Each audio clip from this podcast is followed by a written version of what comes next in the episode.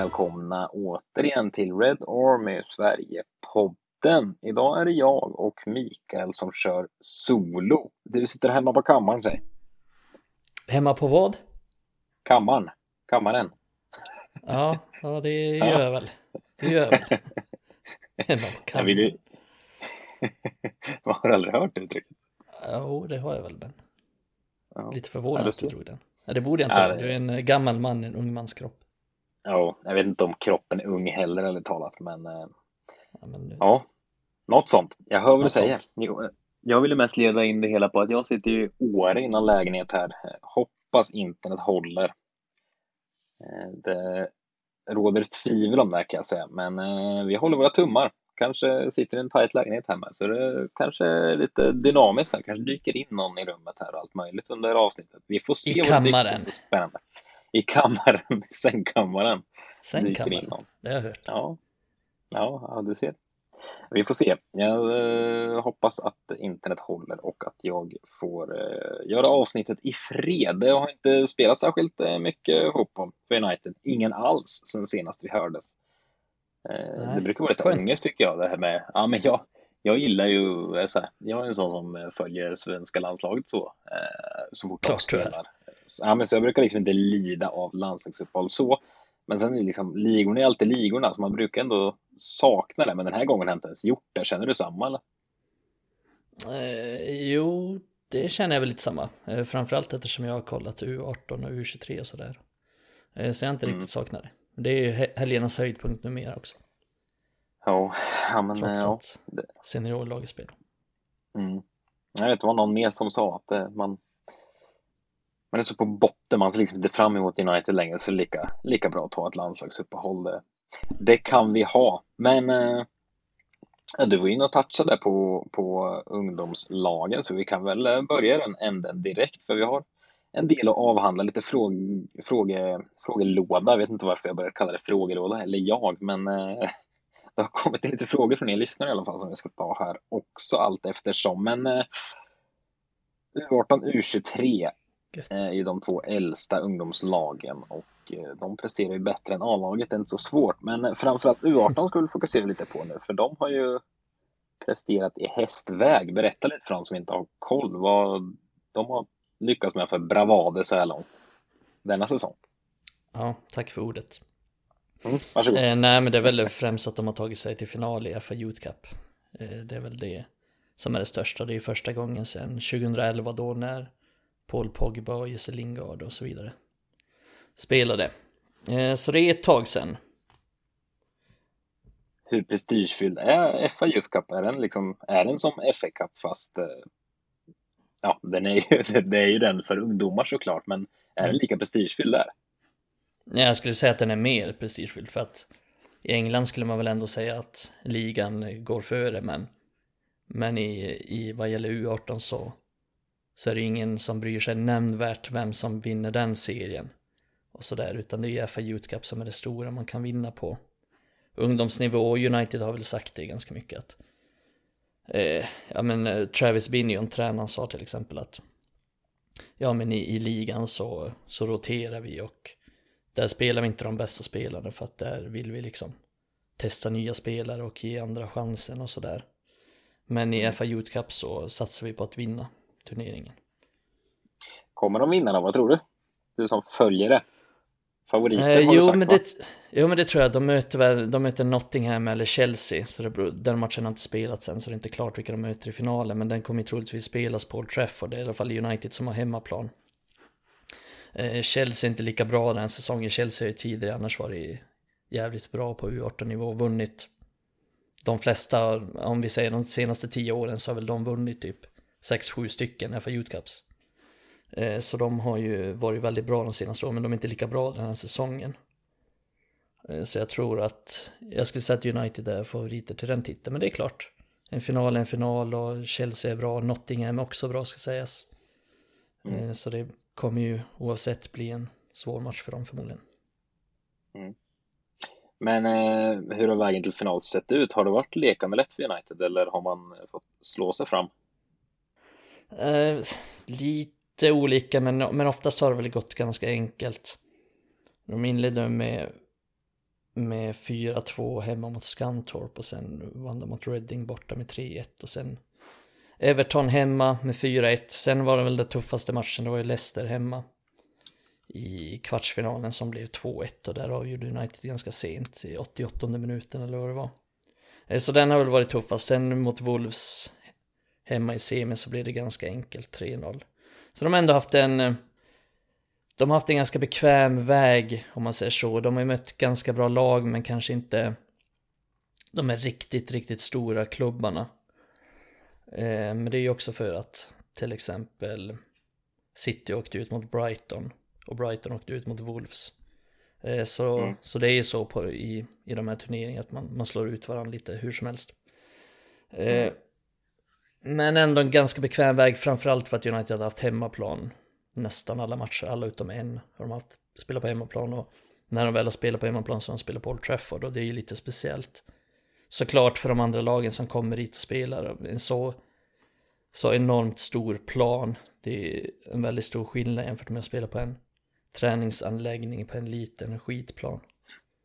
Eh, så det skulle jag väl säga att har varit Uniteds största fördel framförallt att man har fått spela på Trafford och de har vant sig vid att spela där och fått den tryggheten också, ganska mycket publik i ryggen och så. Mm. Men jag tänker du som har följt United, vi har ju ja, alla har ju såklart hört talas om gyllene generationen Class of 92 som dök fram där för många herrans år sedan och sen som du var inne på när Lingard, Pogba och gänget var med och eh, vann FA Youth Cup. Hur bra är årets eh, upplaga om du ska ställa dem mot varandra? Ja, ja eh, svårt. Fan, det var ett tag sedan det där. Men, eh, nej men det är en bra fråga. Eh, I det laget så kom det ju fram ganska många bra spelare, förutom Pogba och Lingard då, som slog sig in i A-laget så, så var ju Sam Johnston med i det laget. Han är ju landslagsmålvakt för England nu, blev uttagen i den senaste truppen. Eh, sen var ju Ravel Morrison också som såklart alla känner till som var en, en väldigt stor talang. Men sen var ju, men också Michael Egendomlig karriär. Ja, det var det. Sen Michael Keane till exempel som alla känner till också var Spelat mycket i landslaget, Everton nu. Eh, sen hans tvillingbror Will Keane som var den stora målskytten då. Eh, så det var ju ett, ett väldigt bra lag med många bra spelare som har fått bra karriärer som kom fram då. Men jag skulle säga att dagens lag har lite liknande profil. Eh, ett väldigt bra lag med många bra individuellt skickliga spelare som som kommer eh, få bra karriär, det är helt övertygad om. Men det är, det är alltid svårt att jämföra sådär. Mm. Men eh, vilka, vi har fått in en fråga om det också för den delen och jag var lite nyfiken på det också. Laban har skickat in till oss vilken spelare i ungdomslagen 18 och 21 han har skrivit nu. Eh, ja, vilken spelare i ungdomslagen helt enkelt har störst chans att slå sig in i A-truppen de närmsta åren sett till attribut och position. Vad, vad tror du där? Vi har ju hört en del namn från dig genom, eh, genom åren tänkte jag säga. Men eh, vad är hetast just, hetast just nu? Ja, jag vet inte riktigt om det är någon från det här, om vi är på, inne på U18-laget så vet jag inte om jag skulle nämna någon där för att de är nog ändå några år bort från att slå sig mm. in. De flesta är ändå 16-17 där. Så det är nog lite långt bort kanske. Det beror på vad man menar med närmaste åren, men som jag tänker närmaste åren, då tänker jag ju kanske nästa säsong och säsongen efter det och då är det väl då är det väl ändå förmodligen typ James Garner och Hannibal då båda de är centrala mittfältare och båda de får säkert sin chans nu på försäsongen och de är inte sämre fotbollsspelare än vad Scott McTominay är som mer eller mindre ordinarie men de saknar ju såklart hans rutin och hans fysik. Även om jag inte tror att Hannibal eller Garner har några större problem med fysiken. Annars är det väl Litan Laird som förvisso är skadad ganska mycket men alltjämt som en Han är ju högerback så att det inte är så svårt att slå sig in i dagens United på den positionen och Han har gjort bra ifrån sig de senaste säsongerna och Borde väl börja vara mogen för att konkurrera om en plats Skadad ganska mycket dock men mm. Med en bra försäsong så kan, kan ju allting hända där Annars så tror jag Alvaro Fernandes har bra chans att kunna slå sig in framöver en en vänsterback som har bra spelförståelse och teknik.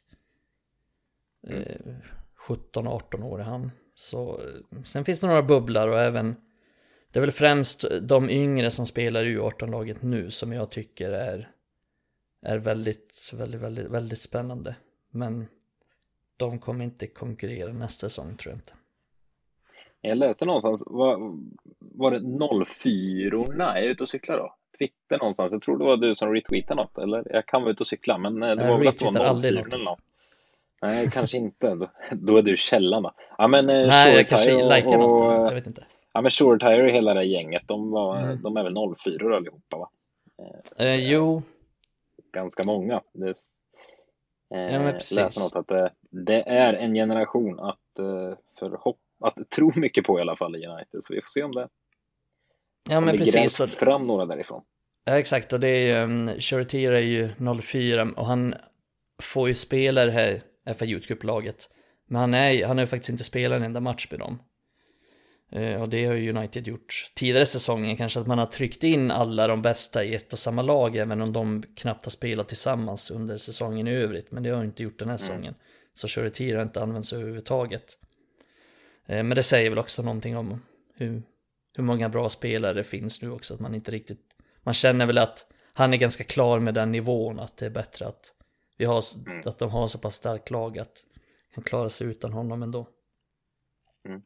Ja, intressant, känns ju känns bra att vi har någonting för framtiden kanske så länge det nyttjas här kommande säsonger. Eh, flera av eh, spelarna du nämnt här, eh, Läv bland annat och Garner, är ju utlånade. Det är ju relativt vanligt att ungtuppar, och Ahmad också för den delen, slog mig nu som ung spelare. De är utlånade allihopa. Vilket är en vanlig väg att gå. Sen har vi ju ett gäng, ja, ett gäng dödkött om man får uttrycka mig så, som också är utlånade. Tänker väl främst på Andreas Pereira då. Och någon mer. Och sen är det ju lite oklara spelare, van de Beek, Martial, lite sådana som är lite oklar framtid för som är utlånade. Du har ju mm. dunderkoll där också. Vad, hur går det för de utlånade? Och då tänker jag främst de som ja, kan vara aktuella för, för A-truppen nästa säsong. Pereira har väl zonat ut lite ifrån kanske. Men alltså hur går det? Någon som, ja, om vi lyfter, är det någon det går riktigt bra för som, som man känner att här har vi nog till säsongstarten i höst eh, kan vara med och konkurrera om startplats till och med. Ja men det är väl framförallt Gane då som spelar vecka ut och vecka in i Nottingham och gör det bra. Uh, han har mm. också börjat ta för sig lite mer vad gäller mål och assist också. Jag tippar på att många såg den här matchen mot Liverpool i FA-cupen i söndags och då var han ju nära på att få en assist där när den, när den här tjommen uh, fick för sig att slänga sig istället för att stå upp när han hade rundat Allison. Det var Gane som slog den passningen. Så jag skulle väl säga att han har börjat ta för sig lite mer vad gäller mål och assist. För det hade han inte lika mycket av förra säsongen och inte inledningen av den här säsongen heller.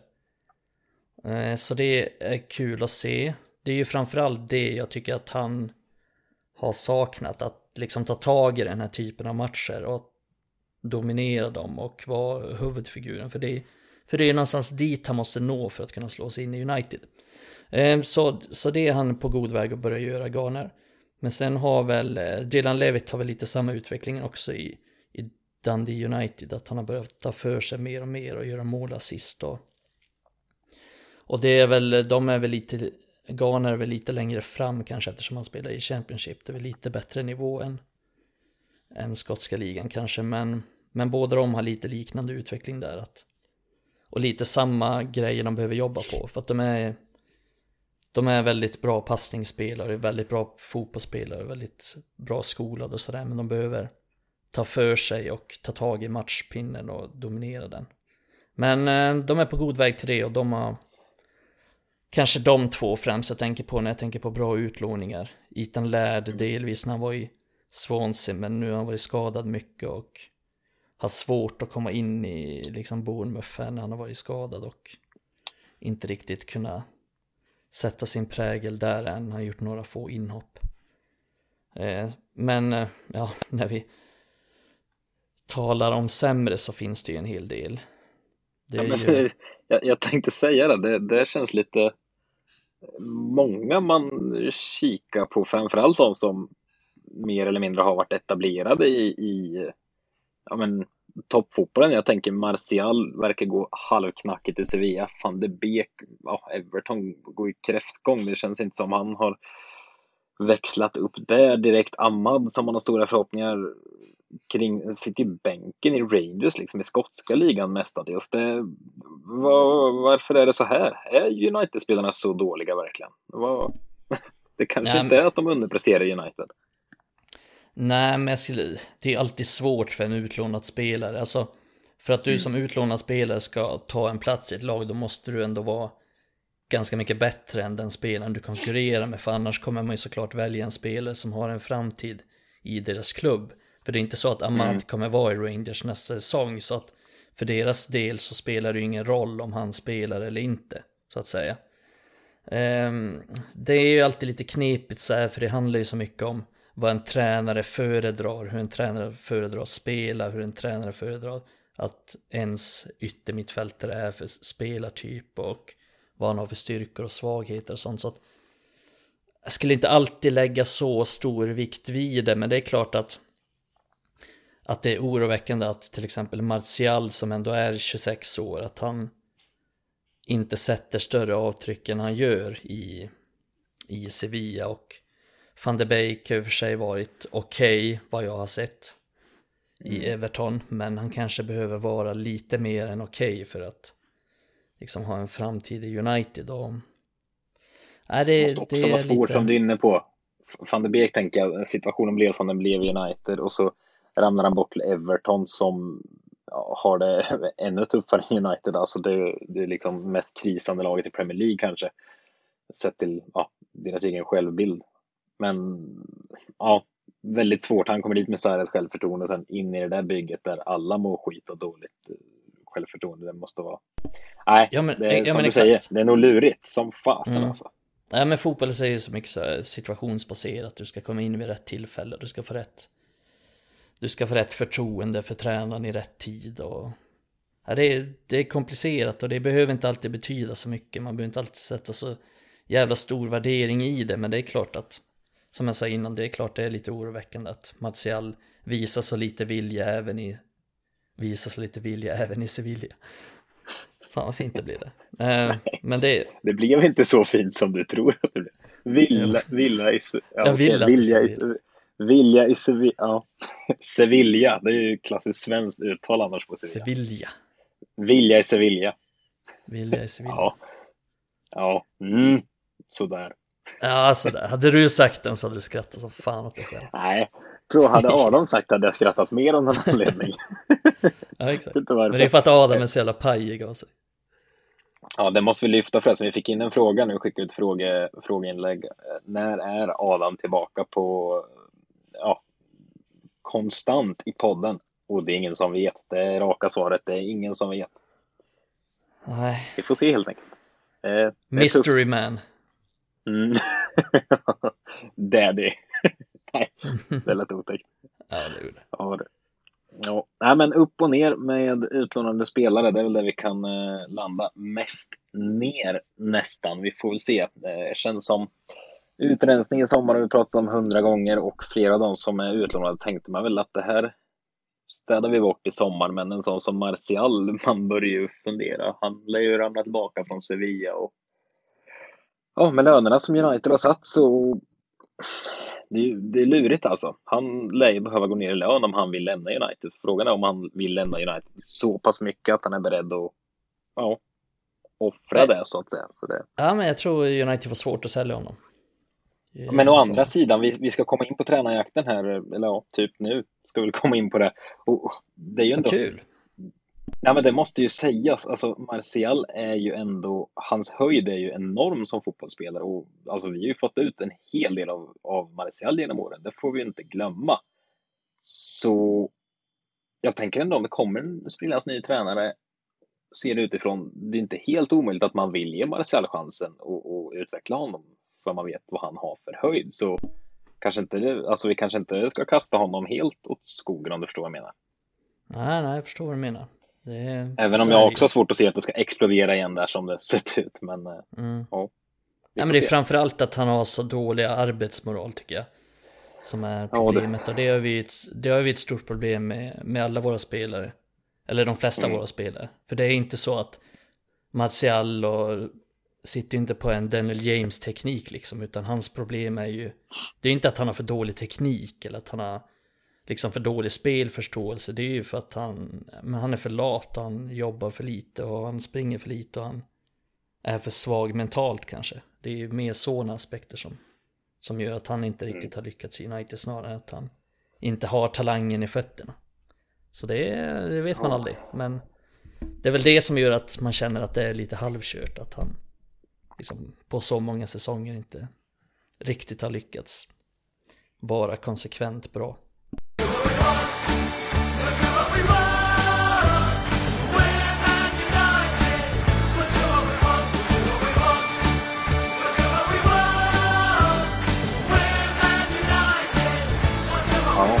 Det ska bli, vi har varit inne på det hundra gånger, det ska verkligen bli en intressant sommar och man är lite optimistisk, men samtidigt känner jag att risken är stor att man kommer bli fullständigt nedslagen i sommar när man ser truppen sen när vi drar igång i augusti där och man har inte lyckats göra sig av med alla man vill göra sig av med, man har inte lyckats landa allt man vill landa och så vidare.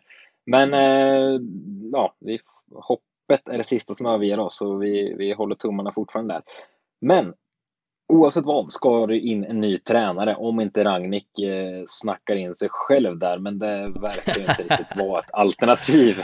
Nej, jag det bollade upp jag det någon gång här. Jag, jag minns att jag bollade upp det här för ett par månader sedan, att jag tror inte att det är omöjligt, men ja, vi får se. Det, Nej, nu känns det ganska omöjligt. Han har, Ja, han det- har väl inte verkligen. rosat marknaden så mycket.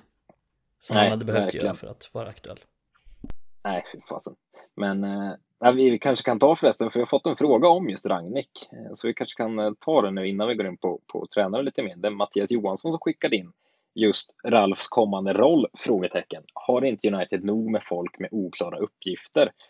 Eh, antingen lämnar han eller så får han en tung roll, typ sportchef, anser jag. Vad tänker du om det från Mattias?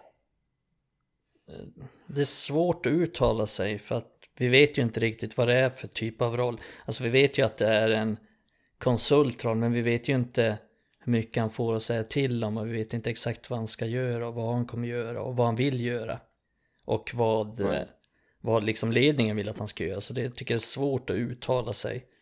Men jag tycker väl att det är bra att han får någonting att säga till om för att han har erfarenhet och han är, han är kompetent i det. Men sen vet jag inte exakt hur mycket han ska ha att säga till om. Eh, att han ska vara, få liksom tror- den stora sportchefrollen. Ja, ah, det är tveksamt till men jag tror att det är bra att ha honom där i kring att han kan få någonting att säga till om, det tror jag. Men tror du att det är liksom spikat, alltså när man plockade in honom här i höstas, tro, tror du det var spikat redan då eller har spikats redan nu vad exakt hans roll kommer vara? Eller har man liksom, äh, du ska finnas i klubben här i ett par säsonger på något sätt. Sen ska vi liksom skräddarsy rollen åt det. Kan det vara så, ja vad ska man säga, så flytande att man liksom, man plockar in en ny tränare här framöver och sen sätter man rollerna utifrån det? Är du med? Kan det vara så?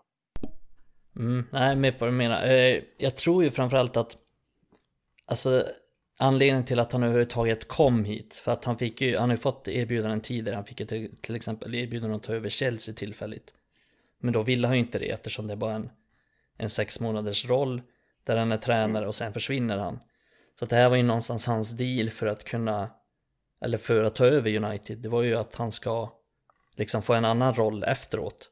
Och då tänker jag väl kanske att Ja men de satte dit den så här, ja men okej du får en Du får en konsultroll, liksom så kör vi Kör vi efter säsongen på det. Men sen tror jag faktiskt att det är ganska oklart exakt vad han ska göra. Och Mm.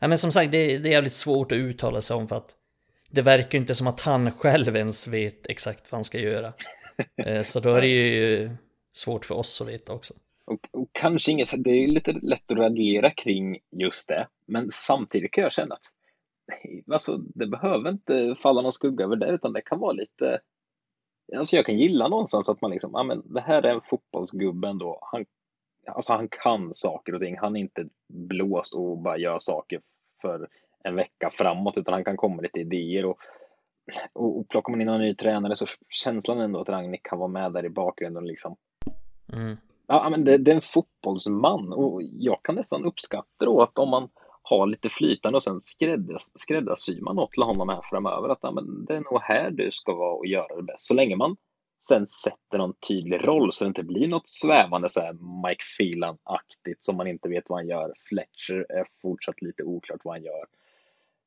Så, så länge man liksom här framöver när man tillsatt en ny tränare att liksom styr upp vem gör vad, vem är bäst på vad och så vidare. Då kan jag nog uppskatta om man har honom där och liksom placerar honom där man tror att det blir bäst. Men eh, ja, återstår att se. Men eh, nog om Rangnick, för det ska ju, är sagt, landas en ny tränare och de namnen, jag punktar upp några namn här som är på tapeten och det är Ten Hag, Pochettino, Luis Enrique, Lopetegi, eller Lopetegi, aldrig fattat hur man uttalar hans namn, och eh, Thomas Tuchel har ju dykt upp här på senare tid. Vad, vad är hetaste spåret tror du och vad är det hetaste spåret för dig? Nej, jag tror ju att det framförallt står mellan två stycken och det är väl Ten Hag och Pochettino. Eh, det hetaste spåret för mig, det är helt klart Ten Hag. Jag är inte supersugen på Pochettino. Jag tänker alltså, Pochettino det är en bra tränare och sådär, men hans meriter på sistone är väl lite tveksamma. Även om jag tycker att uppdraget han har haft i PSG är ganska svårt. Jag tycker PSG ja, lider ganska mycket av det som United lider av. Att man har en felbalanserad trupp med massa stora namn. Men som är, ett, som är ganska svårt att få ett lag av. Mm. Eh, men jag ser Pochettino som en bra synd tränare. om honom. Ja, alltså, men jag ser... När de åkte ut mot Real Madrid där och det, liksom, de behövde gå på offensiven i slutet. Man hade Mbappé, Neymar och Messi på planen. Allt flöt inte, men sen jag satt och såg med en kompis jag bara, alltså, och han satt och skrek, ja, men han måste ju ta in någon, alltså gör någonting framåt. Men ja, typ Icardi satt på bänken, liksom en riktig måltjuv, borde sättas in i det läget. Men vad ska han göra? Vem ska han byta ut? Mbappé, Messi eller Neymar? Det, det tar ju hus i helvete oavsett vad han gör. Så det, nej, mm -hmm. tycker lite synd om Pochettino på så sätt, eh, rollen han hamnat i PSG, liksom, mm. sitsen. Men eh, nej, jag är men... också lite halvskeptisk där. Ja, men precis. Men jag ser Pochettino som en bra tränare som har uppnått bra saker, framförallt Absolut. med mindre lag då, med ganska bra i SA-15, bra i Spurs.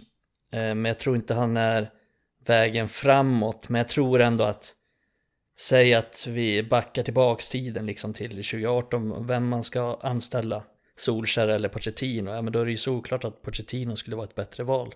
Tycker jag, jag tycker att han skulle vara en, en bättre anställning än de flesta, eller ja, en samtliga vi har gjort sen, sen Ferguson.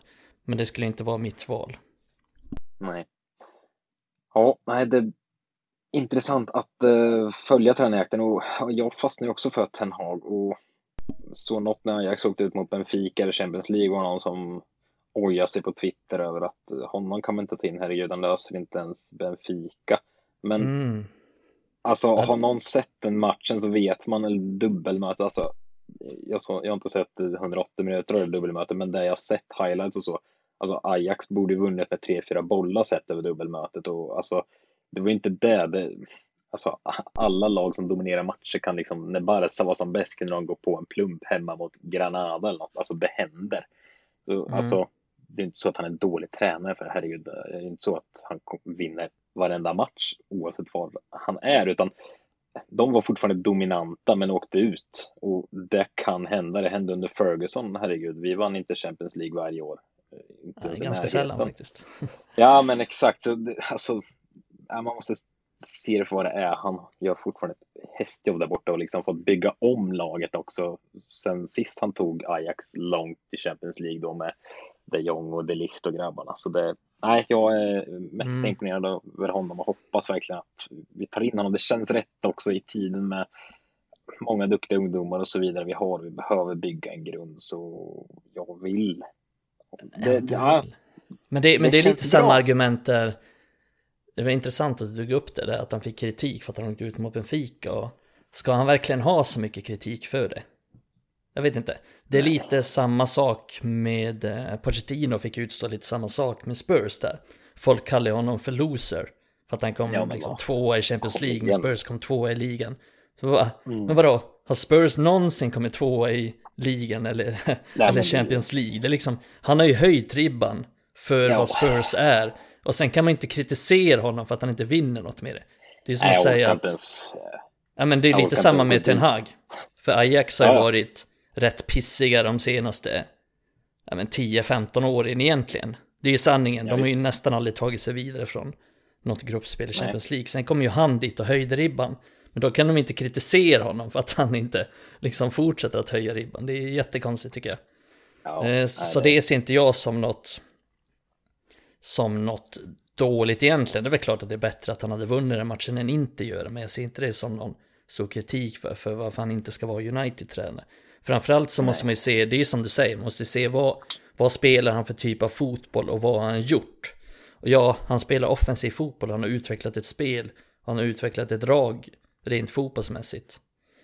Um, så jag ser väl det som det mest intressanta alternativet. Och det är ju för, att, för hans sätt att spela. För att jag vill att United ska stå högt, dominera matchen men samtidigt vara ett hårt arbetande lag. Och Ten Hag ger oss det. Och det tror jag ju, det tror jag är vår väg framåt för att kunna konkurrera. De bästa lagen, de dominerar matcher. De dominerar ytor på planen, de dominerar genom ett offensivt spel och det är dit vi måste nå. Och det tror jag inte att någon av de andra tränarna som nämns riktigt gör på samma sätt som Ten Hag gör. Och sen säger inte jag att Ten Hag är ett säkert kort. Men vi måste ju våga ta den chansen. Vi måste ju våga bygga. För att kunna nå dit. För att tar vi Pochettino. Då tror inte jag att vi kommer konkurrera om om en första plats i Champions League eller Premier League. Utan Pochettino kanske tar oss till en tredje plats i Premier League. Han kanske gör det helt okej okay och förbättrar United avsevärt och vi blir trea.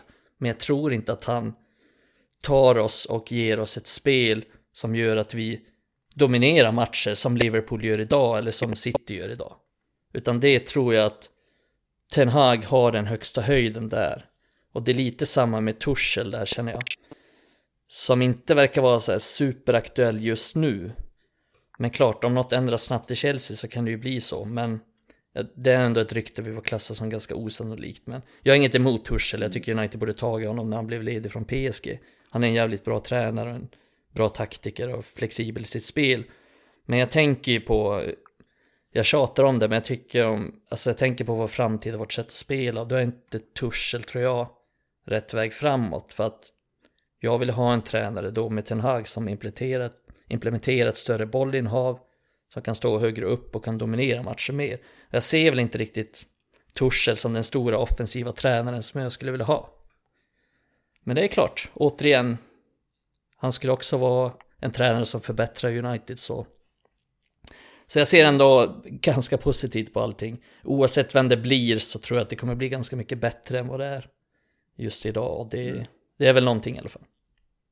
Mm. Ja, för Tuchel är ett namn som dykt upp här på senare tid. Vi ska säga vi fått in en fråga från Adam Kufs också på Twitter om just det. För Carragher av alla jävlar har han skrivit föreslog ju just att United ska knycka Tuchel här eh, efter att Chelsea fick sina sanktioner där på grund av Roman Abramovic ägandeskap och hans samröre med Putin helt enkelt efter invasionen i Ukraina här så kan det vara så att folk kommer fly från Chelsea, men vi vet inte det än. Det måste vara tydligt med.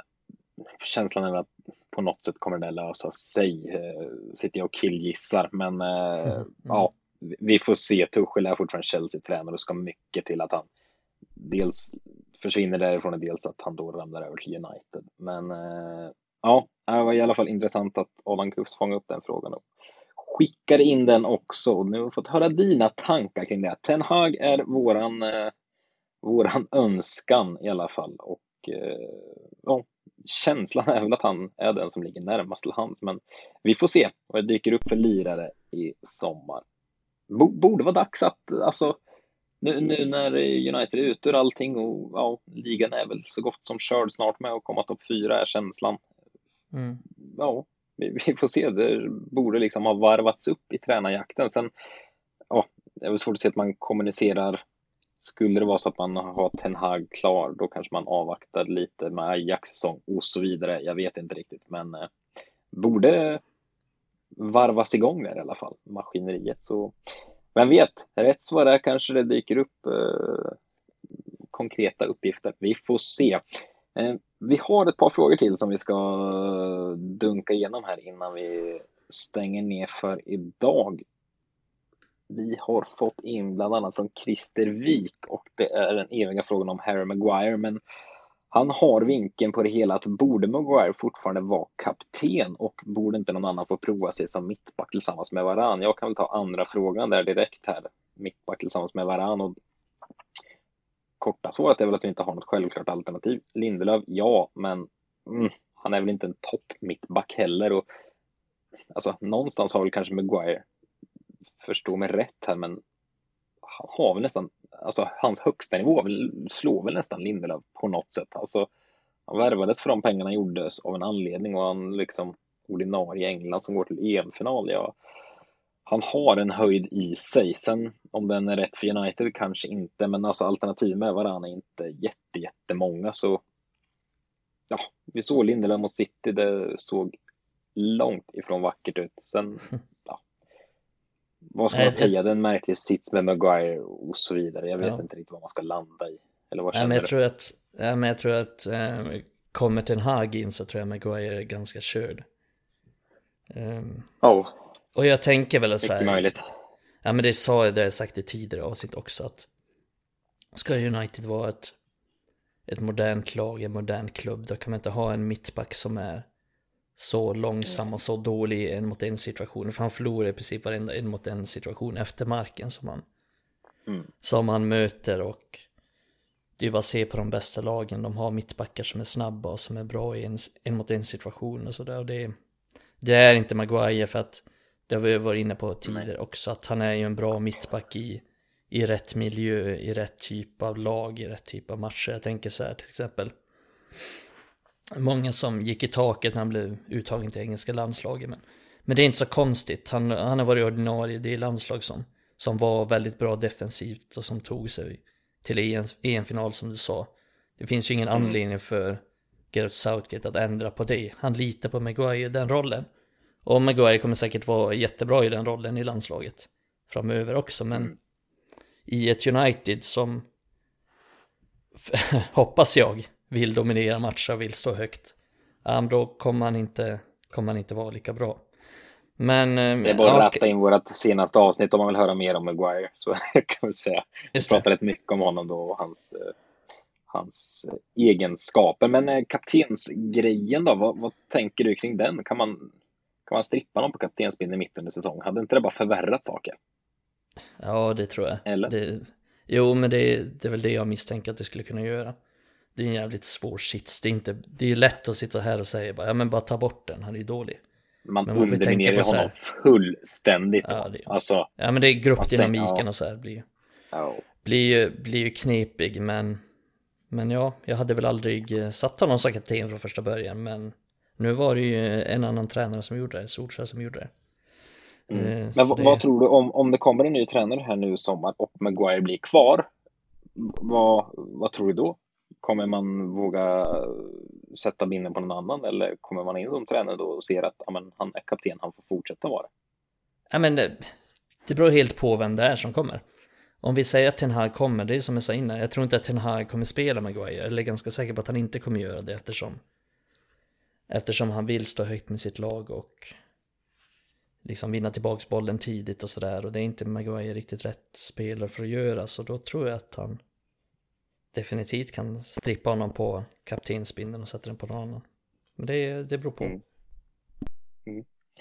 Ja, ytterligare en sak som blir intressant att följa i sommar. Det kan bli ett sjuslag i sommar. Vi brukar ta lite uppehåll från eh, podden över sommaren, men vi kanske inte har tid med det och det kommer hända grejer åt höger och vänster hela tiden. Eh, Gustav mm. Tapper har skickat in, vilka tror ni och vill ni se i United nästa år och vilka vilka vill ni ska bort? Det tycker jag är en oerhört svår fråga. Det är många som skickar in och undrar just kring värvningar och ut och in och så vidare. Och det var också varit inne på ett föregående avsnitt att vi vill att de flesta ska lämna tänkte jag säga. Nej men ärligt talat, det är inte, du raljerar lite senast om Varan, de Gia och Bruno tror jag du sa. Det är de, eh, Sancho var det nog också. Mm.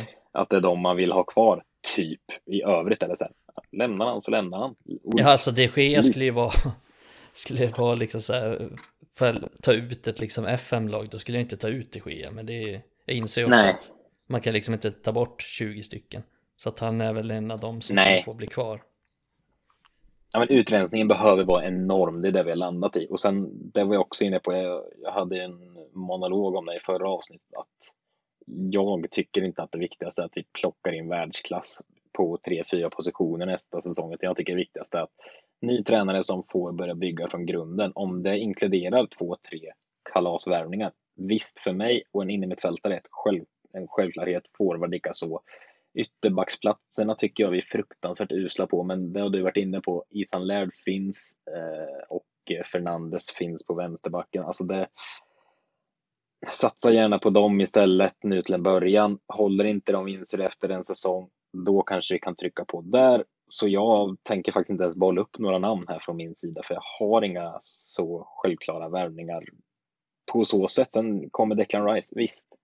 Det är klart jag inte säger emot, men vad kommer man få betala för honom då, engelsman? Nej, det Ja. Har du några namn så du känner att det här vill jag ha in, eller är du lite på mitt spår också?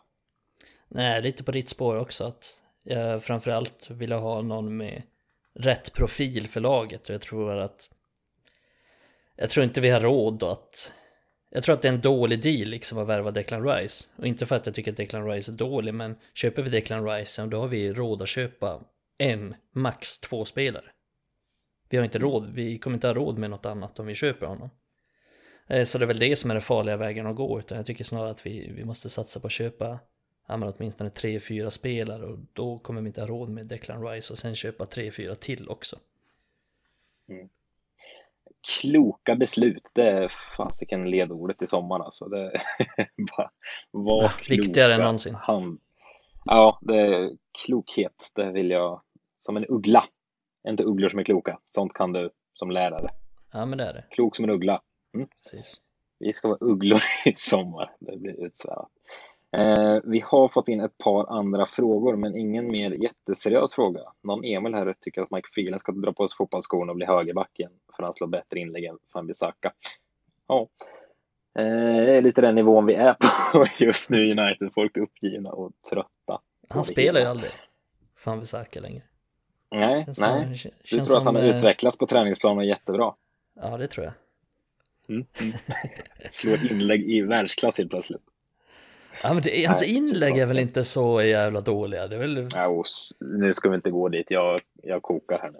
Nej, men vadå? Jag tycker hans inlägg är bättre än Dalås inlägg. Men det är ju sen, sen är det ju andra Kanske. saker jag tycker han är ju dåligt. Ja. Typ passningsspel och sådär. Men just själva inläggen, kan du säga att de är så jävla dåliga? ja, jag vill säga det. Nej, han är sämre på det. annat. Men jag har ju Hans passningsspel är sämre, hans teknik är sämre. Ah, ja, Ja. vi ska inte fastna i det. Det är den. Nej, vi ska inte fastna där. Eh, men det var, nog, det var nog det. Jag fick också pling här nu. Som sagt, mitt internet här i år är fruktansvärt uselt och jag internetdelar för wifi är sämre än eh, Wambi Sakas inlägg. I alla fall. Eh, och jag fick precis pling att mitt internet är på väg att ta slut, så vi ska nog packa ihop det här innan det bryts, för då kanske inte avsnittet sparas. Det är med så jag känner. det blev något kortare avsnittet mot vad det brukar. Det kanske är vägen att gå. Vi kanske kommer få massor lyssnare. Vi blir för långrandiga i vanliga fall. Ja, det blir ju fan. Det är svårt att hålla käften Ja. ibland. Jo, tack. Vi är jävligt dåliga på det. stressad att det är så här. Ja, jag är nästan stressad att vi inte pratat längre här nu. Men det är vad det är. United spelar inte förrän nästa lördag, tror jag det är, eh, på uppstuds den 2 april eller något sånt. Det är ju landslagsuppehåll. Men eh, vi dyker ju upp med ett avsnitt nästa, nästa säsong, tänkte jag säga. Det gör vi nog också. Men eh, nästa vecka någon gång inför United-Leicester är tanken. Så hör ni oss mer då och då. Kanske vi har ännu mer konkreta grejer att prata om inför den matchen. Får vi hoppas, får vi tro i alla fall. Eh, får hoppas att Anthony Elanga får ju göra A-landslagsdebut här i veckan kanske mot eh, Tjeckien. Och avgöra. Det vore jäkligt spännande att se. Ja, det hade varit riktigt häftigt alltså, men det får vi väl se hur det blir med den saken. Eh, jag tackar för mig från Åre. Det var, nu har jag varit med från alla möjliga skidställen här i Sverige. Men det här är min sista skidresa för säsongen, vågar jag lova. Det Snön tror jag knappt kvar här. Sn- snön är knappt kvar i backarna för det är för varmt här. Fan, lägg, löst. lägg pengarna på åk någonstans varmt istället. Ja, ja, ja, det, det är varmt här. varmare än vad jag ska vara i en, eh, i en vintersport. Två plusgrader. Ja, men jag fick ett uppvaknande, så här, klimatkrisen kände jag igår. Alltså det, den, är, den är på riktigt vänner. ja. Nej men det är, ja, det är fint att åka skidor i, i vår, ja, det är det. vårsolen. Det är vackert. Och dricka pilsner. Ja, framförallt det. Dricker du några Abro? Nej, inga Abro. Det är godare öl här i backen. Finare, framförallt. Godare? ja. ja. ja, men lite så. Ah, ja, vi ska inte prata mer om det. Vi stänger ner det här innan allt dör för mig. Jag är lite stressad känner jag mig. Eh, det var en ära att, eh, kul att ni skickade in så många frågor förresten på väldigt kort tid. Vi kom ut sent med det, eh, men vi får alltid in härliga frågor från er lyssnare. Det tackar vi för och sen eh, önskar vi att ni kommenterar och härjar på oss. Det uppskattar vi alltid. Så hörs vi nästa vecka. Ha det gott tills dess. Hej hej!